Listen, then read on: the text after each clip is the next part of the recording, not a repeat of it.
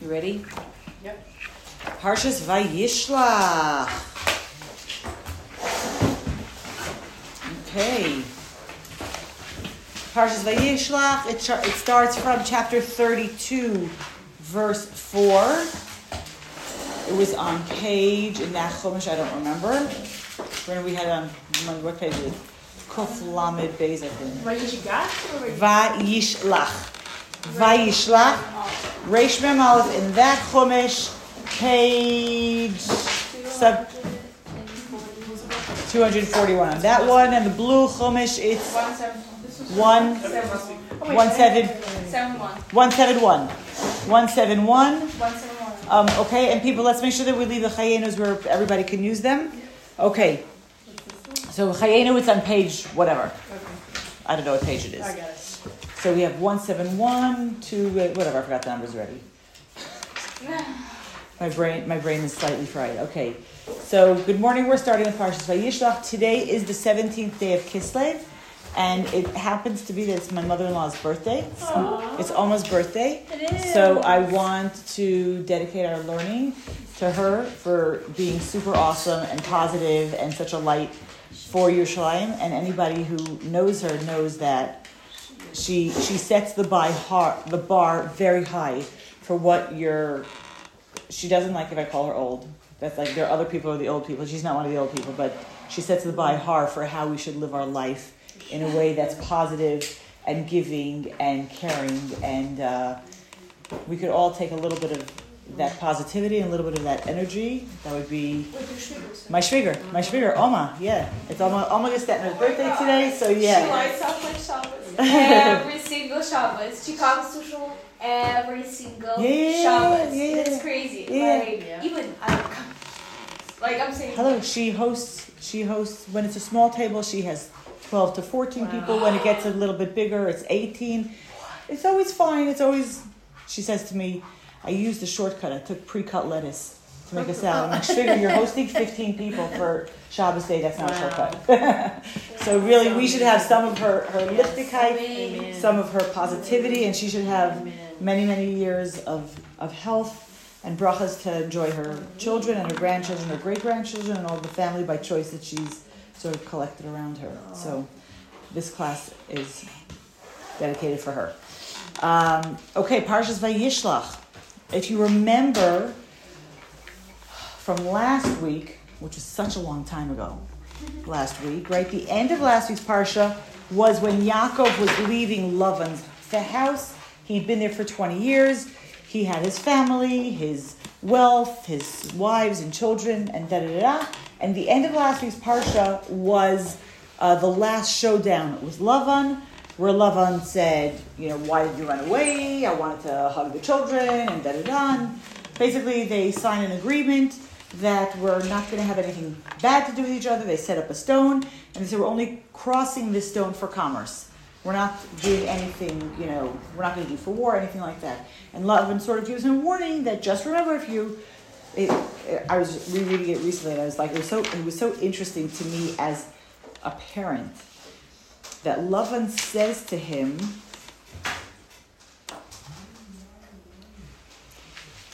He says to him in chapter 31, verse 40, no, 50, 30, no, no, 50. He basically says, like, if you um, if you take other wives on my daughters, or you don't behave nicely to my daughter, Lavan says, basically, I'm gonna I'm gonna cross this stone if you aren't good to my girls. That's how I read it. Maybe I added the inflection, but I thought after everything was said and done, uh, that was an interesting an interesting take for me a takeaway. Like at the end of the day, you know, he is their father, and he was like, "I'm gonna get you if you do anything." Yes, he's gra- he's the grandpa of the Shvatim. Well, Yes, put that into perspective, right? Um, I don't like that. why? Why? Yes, he's not nice. So, so, he, so I'll tell you what's so interesting about Lavan, right? That, and, and I think we've spoken of it. I want to mention it briefly. Like his name, his name Lavan It's white. is white. It's like, and we always know like white is associated with good and Yeah. whatever. And and Lavan is the force. He's the grandfather who says, "I only have your best interest at heart." and to untangle that relationship and say, actually, no. Mm-hmm. Actually, you're you're not a good guy. Actually, you're not as white as you portray Yeah. yourself. You actually don't want our best. You don't have our best interests at heart. You don't really want the, that. Take, that's a twenty year process. That's a twenty year process for Yaakov to have to work through that relationship and that person to see that he's not actually that great. I'm sure Yaakov was clued into it earlier than the end, but but I, I think for us, what's what's the Yaakov's there for 20 years. He's there for 20 years. Part of what he's a very big part, which we spoke about, is he's going there to elevate Sparks. So to elevate Sparks from the beer hug of love is very hard because you have to be able to say, oh, That's a clip up. yeah, this is not okay. This is not okay. You know, they're, they're holding me so tight. You know, like, and to, to come to the place, that's a very long avodah. Here in our parsha, Yaakov's going to have his next nisayon. He's going to meet up with Esav, his brother, but very clearly says, I want you dead. I want to kill you. That is not a long encounter. When you know somebody is in front of your face who really doesn't, you know, doesn't pretend to be your friend, even if he is officially his brother, but he doesn't, he's like, he's very clear about his intentions. I want you, I want you dead. So to deal with that, it's, it's a process, but it's not as long and as convoluted as having to deal with the process of somebody who portrays himself as your friend, as your savior, as your, you know, I only have your best interest at heart. Who says, "I'm such a tzaddik. What do you? How, how could you? How could you accuse me of nefarious uh, shenanigans?" That's a good word, by the way. Nefarious is a good word. Shenanigans is not the best. I was I lost the word though, right? But how could you say that? That's a much harder process. And I think in our lives we see the same thing. You know, the person who you know doesn't want your best interest. Okay, so you know how to. I'm not saying it's easy. I'm not saying, oh, you don't have to deal with it. You do have to deal with it. But the way you deal with a force that you know doesn't have your best interest at heart, that's very different than somebody who's like, oh, sweetie, but is this really what you want to be doing? That's much harder. It's a much harder thing Yeah, it's like gaslighting you into like Yeah, meaning like Yeah, this whole exactly. information about him coming like Exactly, exactly, after. exactly. Yeah, nice like, modern term. like we were so happy together. Like you know what I mean? Like uh-huh. we were we were so excited like to be together. Whatever. Like So Lavan was last week, exactly. Yeah. Lavan was last week, and that's a long process. That's twenty. It's only one parsha, but it's twenty years. La, Esav is going to be a much quicker situation. So our parsha is opening up where Yaakov sends messengers or angels to his brother. To, he's coming back after twenty years. He doesn't really know what's going on. He doesn't know what the lay of the land is. He doesn't know what he's coming up to. So he sends messengers to go check out the situation. And what do they come back? And they say, um, he's coming at you with 400 people. Looks like an army to us. Right? It's interesting because the Mepharshim actually read it differently. Some of the Mepharshim say that it, it was a, a place of joy. That it's very hard to understand Esav. Like, meaning on the one hand, he has very clear statements of "I hate my brother" and "I want to kill him" and "I want him dead" and all this kind of stuff. And on the other hand, some of the, his behavior seems to be like so okay, so the Canaanite women that I married weren't good. Okay, so I'll take a, I'll marry a daughter of Yishmael. That was in you know last week's parsha. Like all these different kind of snip or two weeks ago, all these little snippets of he's not just plain old evil. He's complicated, right? So different. So some of the Mepharshim say that Esav is coming with an army of four hundred people, and he's and there's a war at hand. And the Rashbam actually says it. It's a neutral statement. He, the, the angels come back. They don't say what he wants. They don't say your brother's coming to kill you. They say he's coming. Uh, where are we? Uh, in, in verse seven. So the angels come back and they say, "We came to your brother to Esav, and he's coming towards you with four hundred men." Now there is no um, intonation in Torah, so we don't know if there's like he's coming with four hundred people, or they're like, "Oh my gosh, he's coming with four hundred people! It's like a party!" Like you don't hear that intonation. So the Rashbam actually says it's not clear what Esav's intention is. Now Rashi says he's coming for war. So on, on a certain level, like there's definitely both of those things, possible things going on over here. Um, and so Yaakov actually prepares for all eventualities, right? He's going to take a three pronged approach, and he, on the one hand, he's going to try to to bribe his brother. He's going to daven, and he's also going to prepare for war. And preparing for war is where he's going to split up his camp into two. Split up his whole camp into two camps, so at least one will survive. I mean, if one gets attacked, the other one will survive. And he goes through this whole situation. Um, uh, of, of what he's going to do. And, and then what happens? Once Yaakov starts making all these preparations, then, uh, and he davens, right? Um, and one of the things that's such a powerful line in chapter 32, verse 11, he davens Hashem and he says, hachasadim, I'm, I'm humbled from all the kindness and all the truth that you've given to me because with, I crossed this, this, this, this Jordan, I crossed this river with just a stick in my hand, and now I'm coming back and I have two camps worth of people, like people and animals, and so much. I have so much now. He's, because I'm humbled by this, and it's very interesting that this Shabbos is Yud Tes Kislev, and when the Alter Rebbe gets out of jail, he actually writes a letter to his Hasidim, and it starts off with the words Chasadim. He's humbled by all the the goodness that Hashem has given him. Right, so he says to Satan, um, and. Uh, and in this in this prayer, in this prayer that he says in, in Pasuk Yud Gimel in verse 13, he says, Yaakov is talking to Hashem and he says, and you said, Hativ Ativ Imach, I will do good to you, and I will make your children flourish, whatever. So whoever we if we were at, at last night at Sama and the woman who was talking, she actually referenced this pasuk that that's what we need to do now. We need to go to Hashem and say, God, you promised. You promised it's going to be okay. So let's do it. Okay, so that's our first aliyah. It's, it's just sort of the preparation. The, the I think it's the Rebbeinu Bachai, I don't remember. He says that the whole pasuk, not the whole pasuk, the whole parsha could be read on two different levels. One, and, and he sort of gives his, he gives an explanation, taking the whole thing, the whole encounter with Esav on two levels. One is where Yaakov is speaking to Esav or to the messengers of Esav that frontal thing, and the other one is where he's talking to the angel of Esav. So we have, and we were looking when we had class a different day. We were looking at the the wording, and it says uh, he sends. Um, let me just go back. He says. Uh,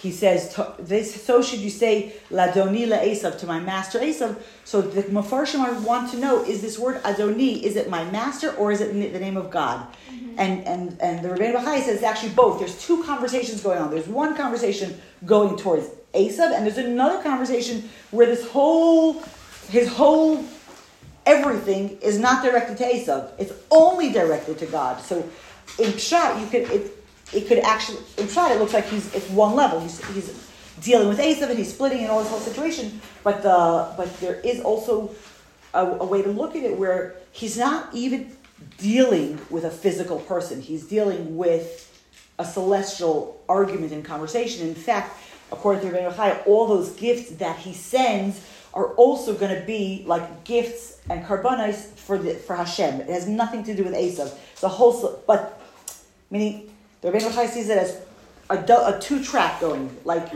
there's, and he translates everything on both things. But we're going to try to make some sense of what's going on over here.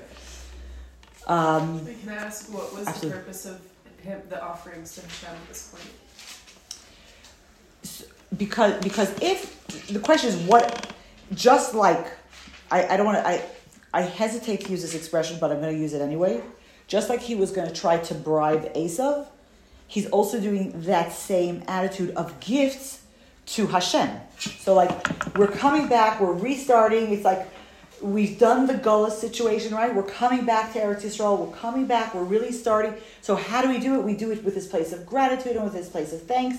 The Mefarshim have a whole conversation, more like in the Kabbalah and Hasidus place, of how could these be how could these be sacrifices? They're not. Most of them are not kosher animals. Mm-hmm. So that's that's karbanis of klipa. Like that's that's not something we could do. But Yaakov, so did, did he actually offer off all those animals as sacrifices, or is it an, an emotional headspace of I'm giving this to you, Hashem? So yeah, so it goes, but that's that's what it would seem to be the reasoning for mm. for for doing that.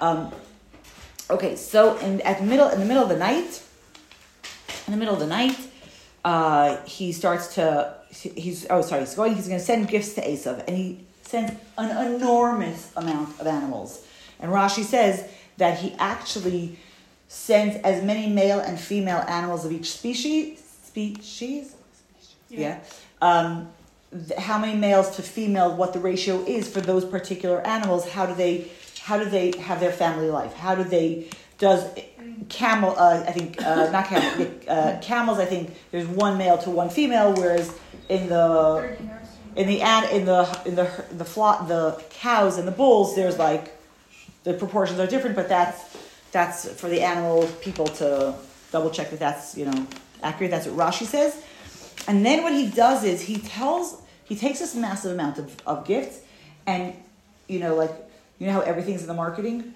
He doesn't put it all together. He puts like an eye um, i'm losing my english. He spaces them so that as the first group is coming closer over the horizon you start to see the next group. So there's like a lot of space between each of these things. So it's not like here's all the presents. It's like here's a present. Here's another one. Here's another one right? So he spaces every single one of those groups out which makes it bigger. It's not like here here's all your gifts. It's like have one and another one and a third, right? They're none of them. Are, none of them are small. These are all massive No, gifts. But but but giving it in in those groups sort of makes it even bigger. It's sort of the in the marketing of it, it makes it an even bigger. You Uh, know, an even like, bigger. You know how it's better to give tzedakah to 100 people Mm, 100? Yeah. nice. It's, uh, it's Nice. The same thing. It's almost like just the act of giving or the act of receiving is bigger than the actual. So, right. So that's in the positive. Here, Rashi seems to uh, highlight the fact that it was because he's he, the personality of Esav is that he always wants more and more and more. So it's to sort of satisfy that I could never have enough. You know, whoever dies with the most toys wins. That's Esav attitude. That's that's the goals that we're in. So to sort of start to counter that, that's how he, he, he spaces things out in a way that it's not easy. Um, Uh, regarding Tzedakah, can just ask, how do you know who to give to? Is it to anyone who asks, or, or like, is there certain people you should it's, prioritize? it's it's it's a longer conversation. It's a longer conversation. The quick answer is that it actually depends. I'm gonna I'm gonna I'm not being snarky about this, but I think a lot of it depends on how much you have to give. If you have, you know, we have a shekel to give every single day, give it to whoever asks. You know, if you have significant amounts to give, then you need to start prioritizing. My father-in-law, olav hashalom, always said, if somebody asks you for money, then you should just give them something. It doesn't mean you have to give them lots and lots of money, but you know, we don't want to be the ones who are saying no. So But I, I just really noticed today, for example, when I was giving Tzedakah, like, he didn't even look at me. He just, like, turned away his head, like, when I, I was like, So it's it's a longer it's a longer it's a longer conversation. And welcome to Jerusalem. It's like uh, it's not the capital of of tzedakah collecting in the world, but it sometimes feels like that. Um, okay, so th- he sends off the gift. I'm happy to discuss it later, but I just yeah. Okay, and then in the middle of the night, in the middle of the night, he starts to move the family over another river. And what happens over here? this where he has his wrestling match? He has a wrestling match with the angel. Okay, we're at chapter 32, verse 30, verse 25. Um, he moves them over and um, and he he he wrestles with a man. I'm just trying to think. Um, okay, Rashi says that Yaakov was by himself. Rashi says that he left small pachim ketanim. He left little jugs, and he went back for it. Um, and and in in Hasidus they say, like so.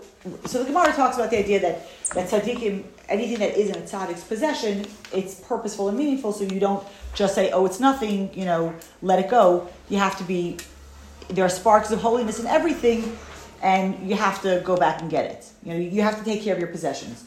Um, but Rashi describes it as pachim ketanim, and and and Hasidus and Kabbalah pick up from that, and they say, what pachim ketanim did Yaakov go back for? And I'll give you a hint. It has to do with our upcoming holiday, No way. It's the jugs of oil. the jug of oil. Are you joking? I didn't make it up. I'm just telling you what they say. That it's that. What is he going back? He's going now. Clearly, that isn't the jug of oil that they were going to find later on in Hanukkah. But the the the the wording and the connotation. So they say like nothing that a tzaddik does is purposeless. So when he goes back for a small jug, he's going for the jug of oil that we're going to need to use in the menorah on Hanukkah. Okay? So when we go find one, Yaakov has already found it for us. Okay? Now, again, I'm not saying it's the same jug of oil, but the spiritual hyperlink is there. So that's what he's going back for. And, um, and he's there by himself. And, um, and, then, uh, and then he struggles with a person till, till the dawn breaks, right? Um, um, Rav Soloveitchik actually says that when it says, how could he be by himself and then he struggles with a man? It says, Yaakov Levado, he was left by himself and he struggled with a man. So he's not by himself. So he's not by himself, right? So Rav Soloveitchik talks about the idea that he was struggling with himself. That there was that that it's like an internal struggle that's going on. Rashi says that the ish is the malach, it's the sar, it's the minute, it's the every single nation has an uh, every single nation has an angel that acts as their advocate in heaven. And so Yaakov is actually Rashi says Yaakov is having a showdown with the Malach of Esav. He's going to have this this match. They're wrestling. It's very very close. It's you know re- you ever see wrestling? I I as a whole, whole I don't watch it, but I do have six brothers, so I've seen people wrestle. It's very close. It's very intimate. It's very it keeps flipping and turning, um, and and and it's it's not so clear who the winner is till the end. In this particular case, for sure, right? So um, so he so they have this whole struggle and then the angel sees that he can't he can't uh, he can't win so he injures him. He injures him in his sciatic nerve um, and then the angel says to him in verse 27 he says uh, he says let me go because the, the, it's, it's, the sun is coming up. And rashi says it was this angel's turn to go ben hashem Every single angel has a time that they go say Kaddish, Kaddish, Kaddish to Hashem, and it's my turn now. Like, yeah, I got to get out of here. I have things to do, right? And um, and so Yaakov and so Yaakov says, "I'm not letting you go until you bless me." And the angel's like, you know, whatever. And so he says, "What's your name?" And he says to him, "My name is Yaakov." He says, "You're not going to be called Yaakov anymore." This is very chapter uh, chapter 32, verse 29. He says, You're not going to be called Yaakov anymore. Ki Yisrael, you will be called Yisrael. Ki sarisa im Elokim ve'im. Because you grappled with men and with uh, with God and with men, and you prevailed. Okay? And so he lets him go. I want to stop here for two minutes. First of all, um, when we talk about when we talk about uh, like what's going on, right? So there is this this this showdown that's happening between Yaakov and Esav. It's happening through the angel first because he's his real force. Esav is the person here, but if we can beat him spiritually, then the rest of it is going to fall into place. And where does the angel hurt Yaakov? He hurts him over here, sort of, huh? By sciatic nerve, right? But it's it's near his procreation area. He himself, Yaakov, he's fine. What about your children? Are your children the what is going to be your future? Is that going to be fine?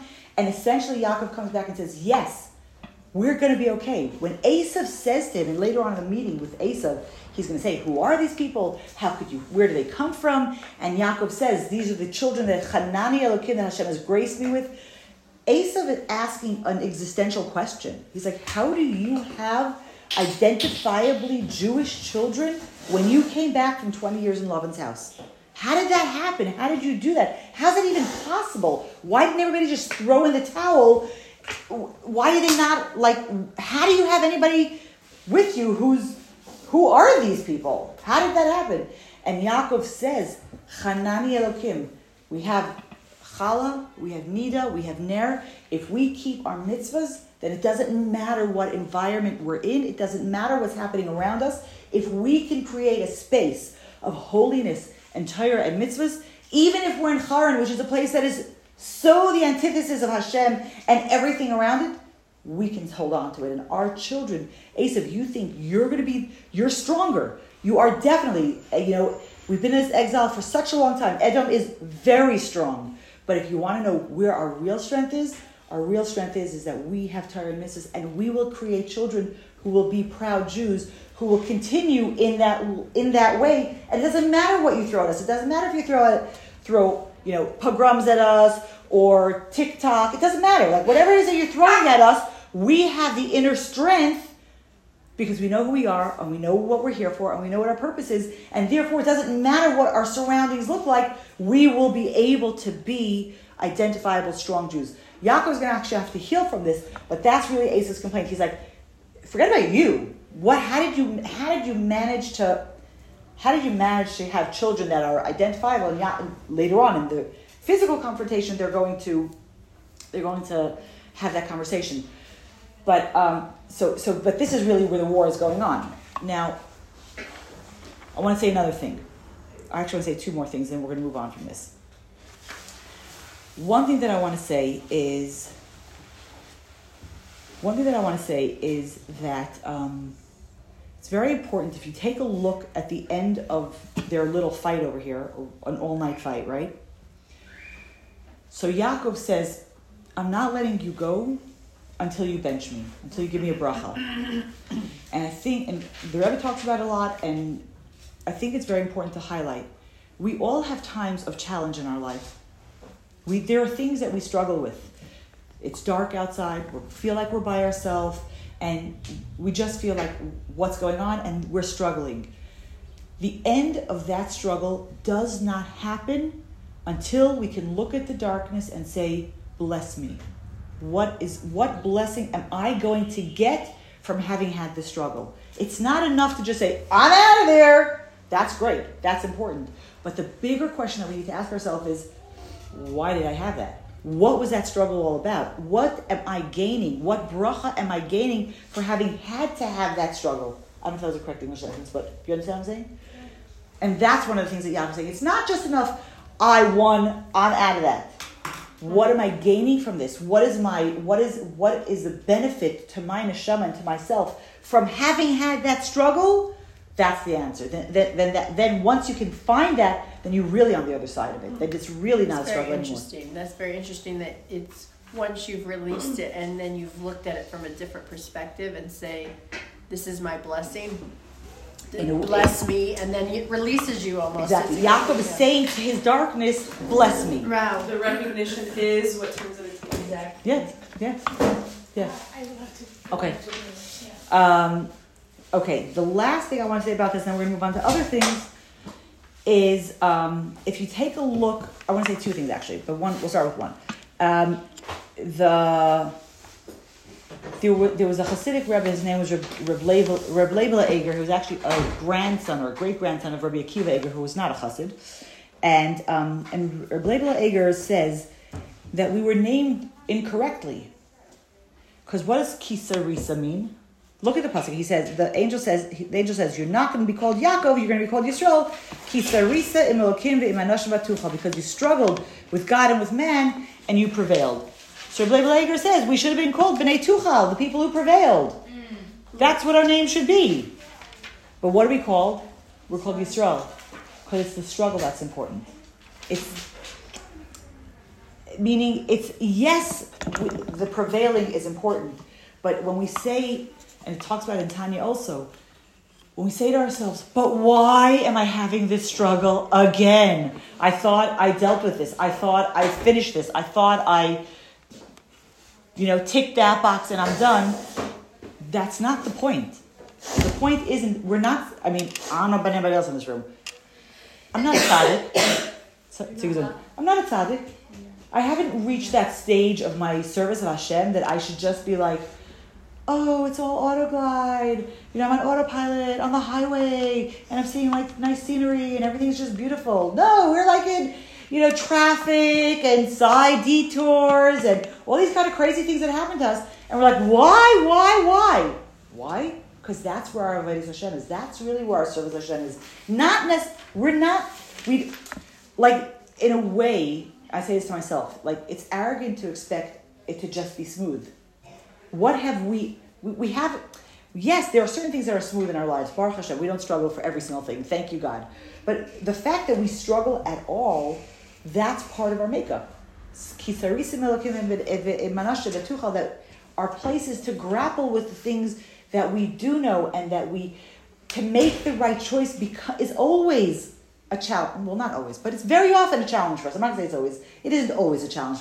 As we learn and as we grow and as we exercise our spiritual and emotional muscles, a lot of our choices become easier to make. But there's always something that's still there on the burner that's like,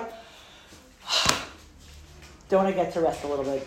And one of the things that Rabbi Leger is saying is, B'nai Yisrael, we are the children. The struggle is so important. Don't discount the value of the fact that we struggle. Don't discount the fact that we're getting up and we're trying again, and every day we start the day anew and we start the day and say, okay, today I'm going to do it all better. Today is going to be a better day. That is worth so much. Is it nice when you cross the finish line? Yes. But is it always the way our life lives? No, really not. And so when we get frustrated with ourselves, and maybe nobody else gets frustrated except me, so I'll talk to myself. when I get frustrated that things don't stay static, we have to remember that really that's where our vita is. Our, our vita is in the struggle, and that's uh, and that's what we need to we need to really live in that space. The last thing that I want to say about Yaakov's name change is that we find in the Torah that he is continuously called both Yaakov and Yisrael. With Avraham, once his name gets changed, we never hear him called Avram again. Sarai is never Sarai again. But the thing is that Yaakov and Yisrael really represent different aspects of our relationship with Hashem. And so it's not like we are one or the other. Yaakov is the place of Akev, you know, Yud Akev, the heel. Yisrael, if you change the words around, is Li Rosh. It's like on the head. So each of those names, even visually, are opposite ends of our of our spiritual spectrum. In one, we're like the ruler, we got it, where it's all put together. And the other one is the Akev, it's the heel, and it's so insensitive. And really, all of those are true.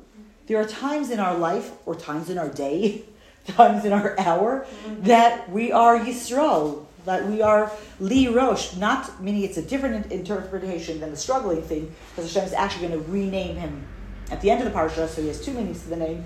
But the Li Rosh of us being in a place of super connection and feeling it and being able to access that, that's that happens to us. But we also have places of Akev where we're struggling and it's hard and we don't feel so sensitive to the things and the people and Hashem around us. And we have to understand that they're both both valid at the same time. They're both active at the same time. So that's why Yaakov and Yisrael are names that show up again and again and again because we never okay, maybe for the tzaddikim amongst us, but like we we always are in this place, like we were saying, of struggle, of of it's. Sometimes we're like, wow, we really we aced this, we got it, and sometimes we're like, here we go again, right? And both of those are really true, and both of those really represent the Jewish people. Um, one of the the more modern commentators talks about the idea that um, that Yaakov, the name Yaakov, is mainly but not exclusively used for times that it talks about Yaakov's personal family, mm. and Yisrael is talking about stories that have to do with the Jewish people. Mm. So it's not 100% accurate, but if you sort of track that as a, like sort of in the back of your head, it's very, it's very often the truth. That like even in the Pshat, you could see that the Yaakov stories have to do more with things that have to do with the family, and Yisrael has to do with the Jewish people, even though when you learn Chassidus, you know, like it's all the same thing, and the family, it's all the same thing. But on a pshat level, that, that is maybe something to sit with. So the name used back and forth isn't significant to his continued struggle throughout. It is. It, it is. is. So does he?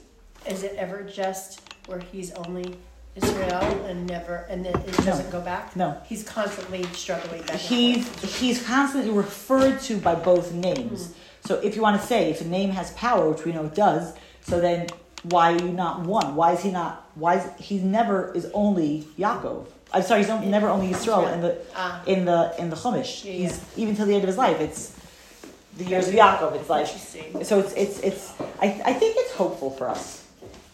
I think it's hopeful.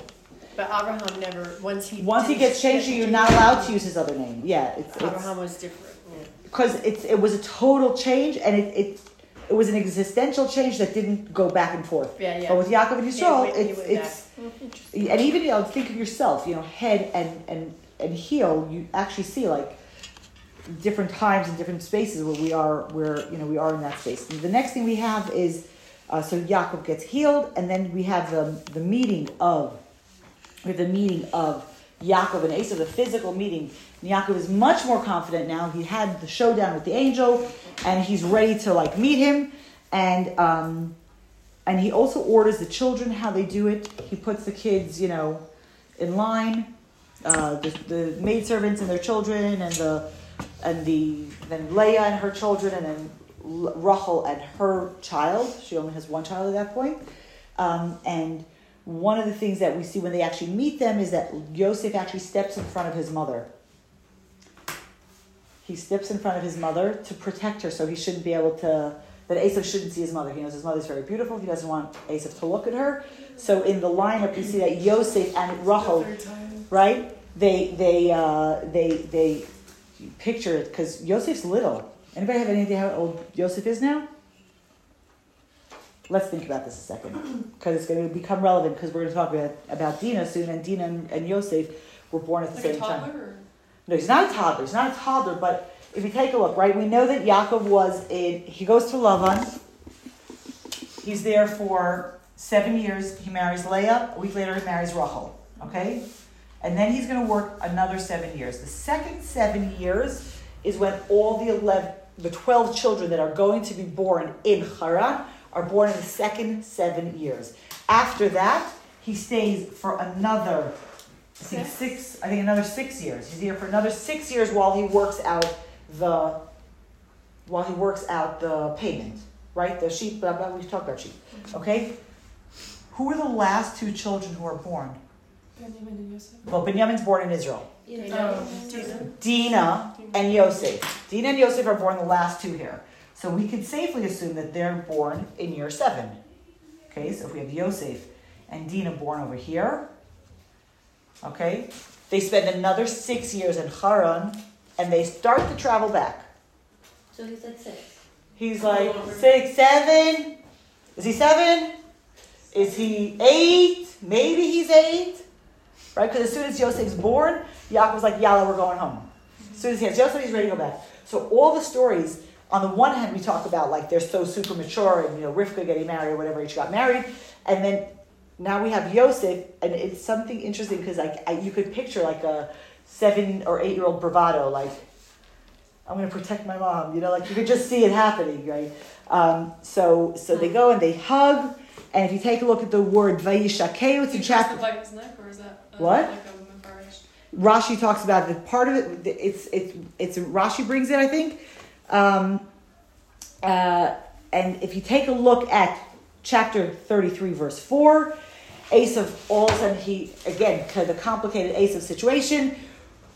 They run, he runs, he hugs, and he he they hug, fall on each other's shoulders, and they he kisses him and he hugs him. And if you notice that on top of Aishakeu there are a bunch of dots in the Hebrew, okay? And Rashi says why uh, why do you have all these dots? It's sort of like a hyperlink to say pay attention over here. Did he hug him and kiss him with his full heart? Did he not? As Hannah pointed out, there's some commentaries that talk about they did it. Asa was actually trying to kill him. He was trying to bite him. Um, so that's one option, and the other is no. He he really he was totally overcome with love and compassion for his brother, and he was really um, he really you know kissed him and, and hugged him with his full heart. And in this Rashi, he brings um, uh, Rabbi Shimon ben Yochai. We know Shimon ben Yochai, the Rashbi. Halacha hi biyadua. It's a known. Uh, well, it's not halacha like as in a as in a law, like halacha that you have to do, like a, a, a mitzvah, but it's a known statement. She'esav Yaakov, that Esav hates Yaakov. But right now, his his mercy was wake, awakened up, and therefore he, he really does uh, hug him with his full heart, which is very interesting if you think about the time period that the Rashbi lived. He was living in the times of the persecution of the Romans.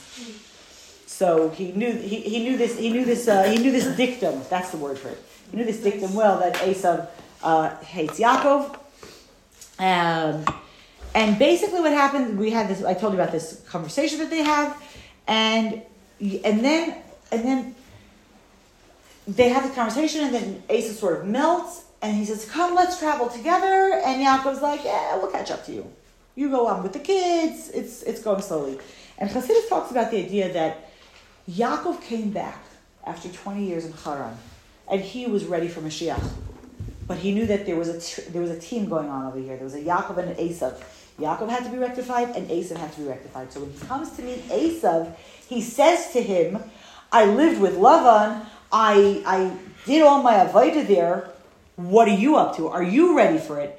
And the Chassidus reads in the words that Esav is not yet ready for Mashiach. He's not yet ready to rectified, but he's like inspired. And he's like, let's go do this. And, and Yaakov was like, we'll catch up to you. We'll catch up to you. Like that, that, that if we have, if we aren't yet right now both ready to go into this together in Teretz Yisrael as a messianic space, then we're gonna we're gonna we're gonna you keep doing your thing and I'll do my thing and we'll meet up over there. And Rashi says, how could he say I'm gonna meet you at Seir because he never comes? Yaakov doesn't come. He doesn't show up there ever.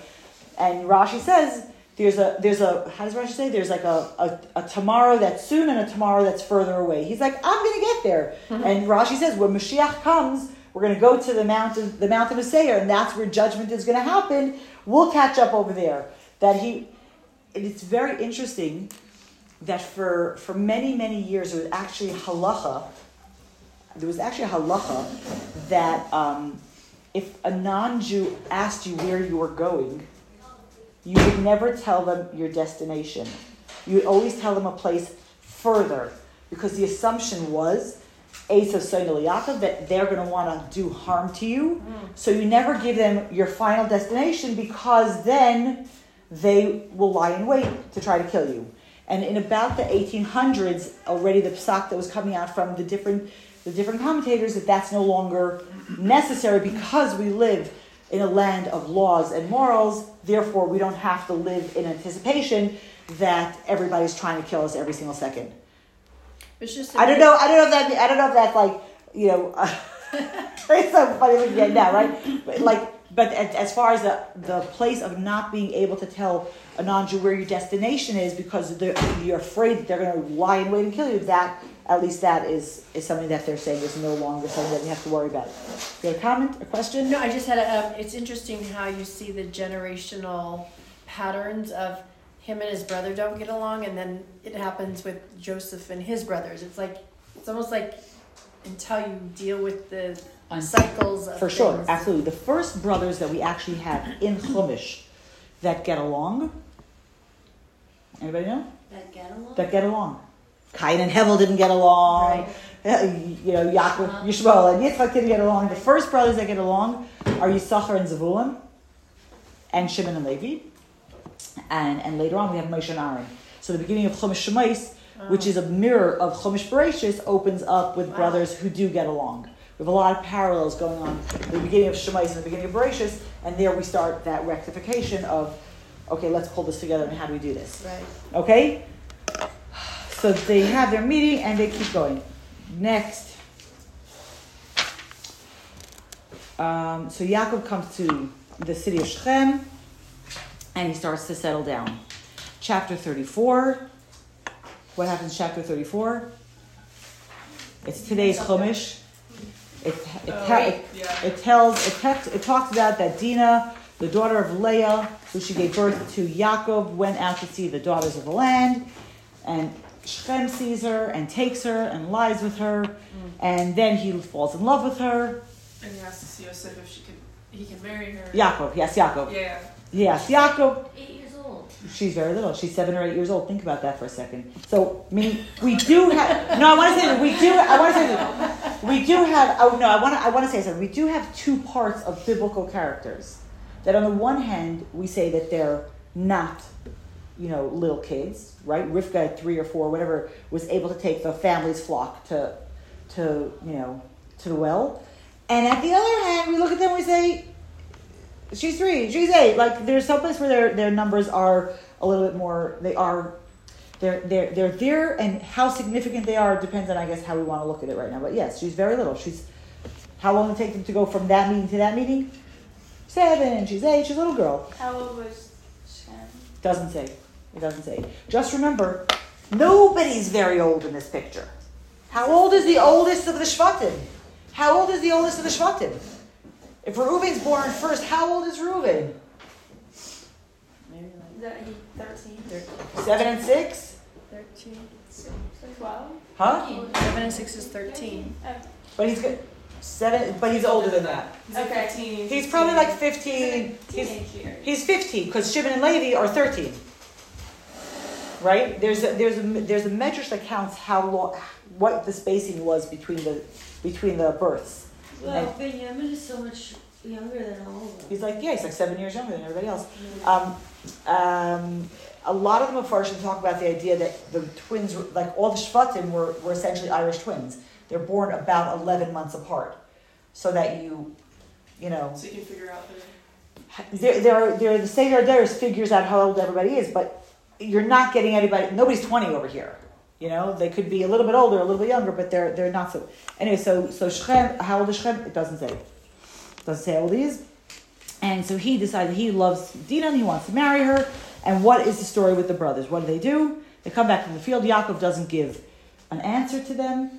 He waits. He doesn't answer Shechem and his father Chamor. And if we know, if you if you think about uh, Chamor and Chumrius and Gashmius, like it's like we got a lot of very physical stuff going on over here. And he waits till the boys come back from the field. And um, and what do they say? What do the brothers say? What do they say? Anybody? In verse 13 and 14, we can't possibly give our sister to marry somebody who's not circumcised. So Shem and Chamor, if you can circumcise, so like I guess they figure like that's never going to happen.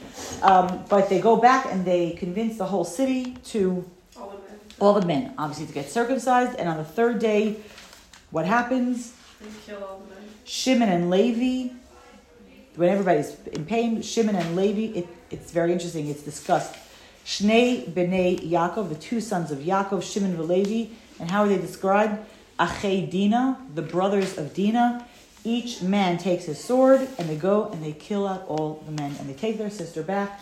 They bring all the stuff back, and Yaakov says to them, he says to them in verse thirty that you. Uh, you You caused trouble for me. it, so so the the chumash is actually stronger. It says you made me smelly in the eyes in the in the in the Making me repulsive. repulsive to the people around me. What does it continue to Passagoria? Making me repulsive to the land's inhabitants, the Canaanite, the Canaanite, river. Yeah, Um, and the, what is that? Where is he? Pris- yeah. Okay. You want me to continue? Keep going. Yeah.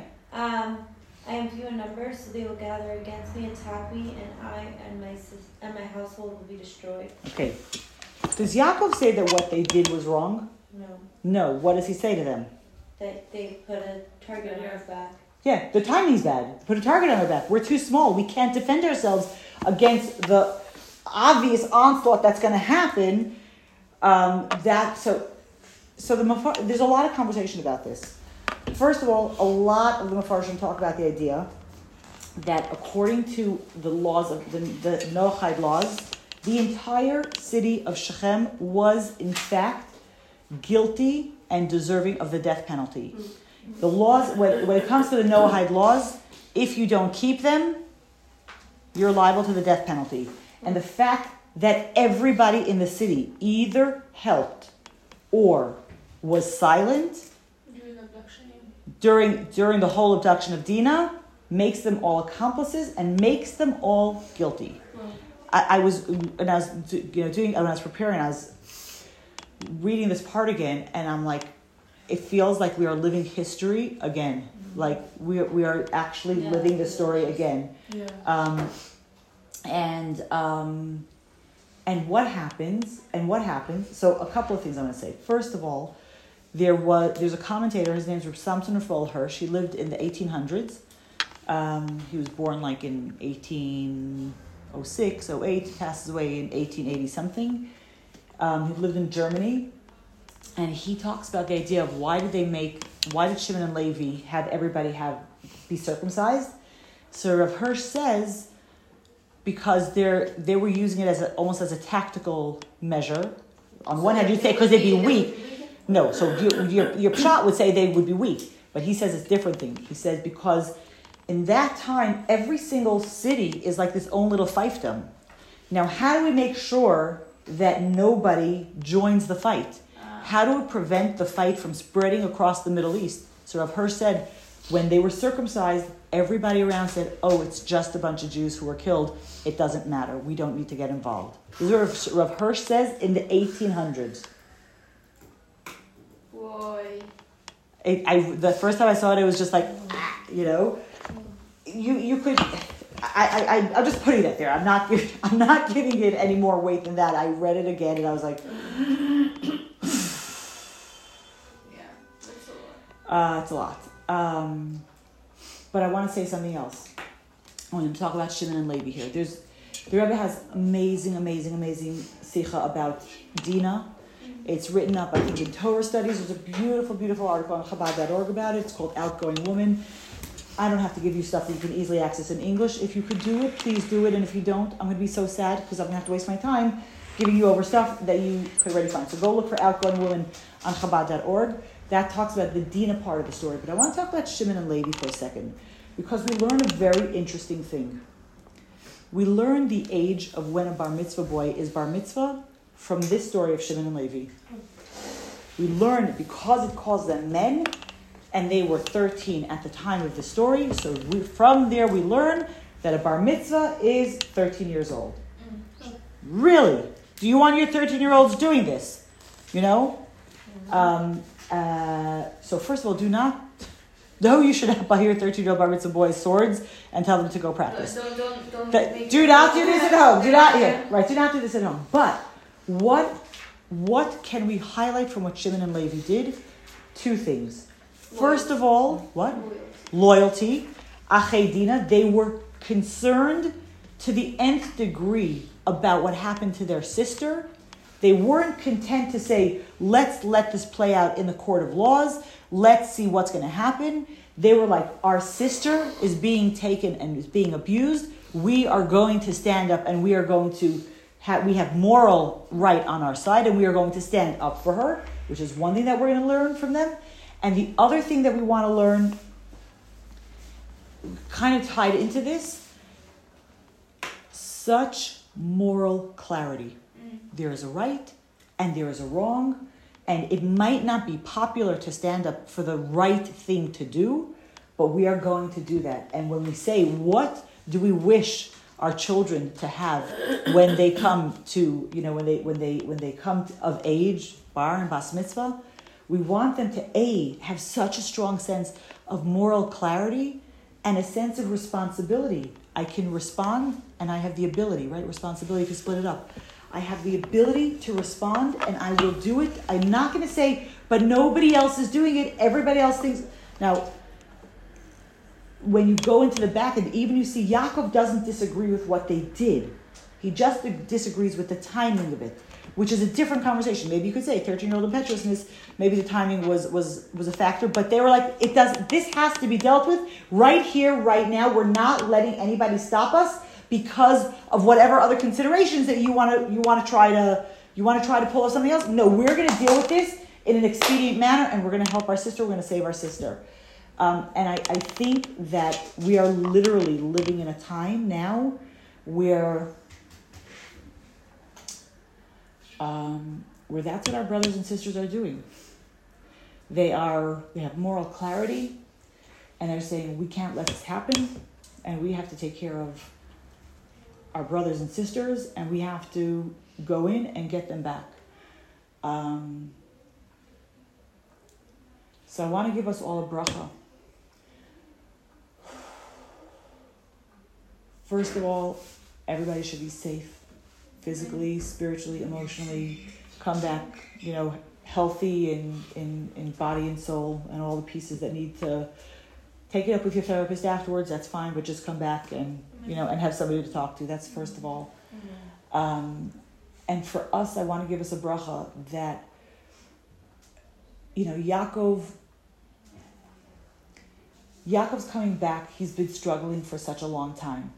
He was struggling with Lavan, and he had all this kind of stuff. But oh, sorry. Before the end of the parsha, I just want to finish the end of the parsha. Is that Binyamin is born, and Rachel passes away in childbirth. She's buried by Ma'aras and It's no, not true. She's not buried She's On the buried. way to- She's buried on the on the. She's buried on the way to Beis Lechem, not to Cheder. She's buried on the way to Beis Lechem, and um and. You know, there's a whole conversation later on, and we've had this conversation. We talk about Rachel, so that's the end of this parsha. That Rachel is passes away in childbirth. She calls Binyamin Ben Oni, the child of my pain, and his father calls him Binyamin, the child of my right, my like my right hand man kind of thing. He's the only one of the tribes that's born in the land of Israel, um, and he, he's going to have a certain a sort a certain kind of They like were trying to really get him back. yeah. Um, uh, so that's the end of this parsha. So I want to give us a bracha that we'd not be afraid of the stumbling on the road. Meaning we feel like we've we've struggled and we've done. And this is where Yaakov is his parsha. He's coming from Lavan. He struggled. It's been hard. It's been difficult, and he just would like a little bit of quiet. And he has this story, and then he has Yosef. It's like it doesn't end. And and I want to give us all a bracha that we not be afraid of the places where we stumble and where it's hard, that we understand that this is part of our avodah, and please God, Hashem should take away our need to struggle. Once Mashiach comes, things are smooth and th- things are easy. And in the Hayom Yom, it says, I'm going to finish with this, not for today. There's a Hayom Yom, and I forgot, I don't have the date of it, but I can find it for you. That when Mashiach comes, it says, Velmer Benkin for the Golas Tag. We will yearn for the days of Golas. Because now, in these last minutes of Golas, this is the time that we can make any difference. Our actions change worlds, our mitzvahs count. Once Mashiach comes, that's when we're on the rocking chair and we're just basking in the glory of God and enjoying everything. Now is the time to chaperai. Now is the time to like grab a mitzvah, grab a good thing, do something. And now we're not afraid of this. We're not afraid of the stumbling blocks. We're not afraid of the struggle because we know like we're at the finish line and we're almost there. And now is our last chance to catch a mitzvah, catch, catch some tehillim, catch whatever it is that we need to do. Now is the time that we have to actually pull it together. So I want to give us a bracha that in these last little bits, and we're in Kislev, and we're moving, we're a, a month of light, a month of power. We should tap into our light, let it shine our way, and we'll be, have, be able to go to the Beis HaMikdash and light the menorah there. Okay?